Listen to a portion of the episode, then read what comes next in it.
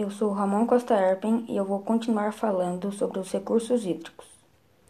Procurar este conceito e dar relevância à necessidade de integrar a gestão da água em função de seus diferentes tipos de uso: a irrigação, o abastecimento, energia hidráulica, controle de enchentes, pisciculturas, lazer e outros, das diferentes dimensões de conhecimento que estão envolvidas dos diferentes tipos de instituições. As temperaturas apresentam variação de acordo com a profundidade e com o local onde a água é encontrada, constituindo-se em fatores que influenciam no comportamento químico.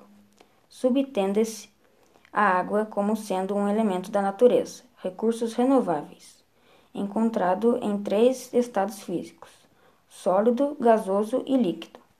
A água utilizada para o consumo humano é para as atividades socioeconômicas são retiradas de rios, lagos, represas e aquíferos, também conhecidos como água interiores.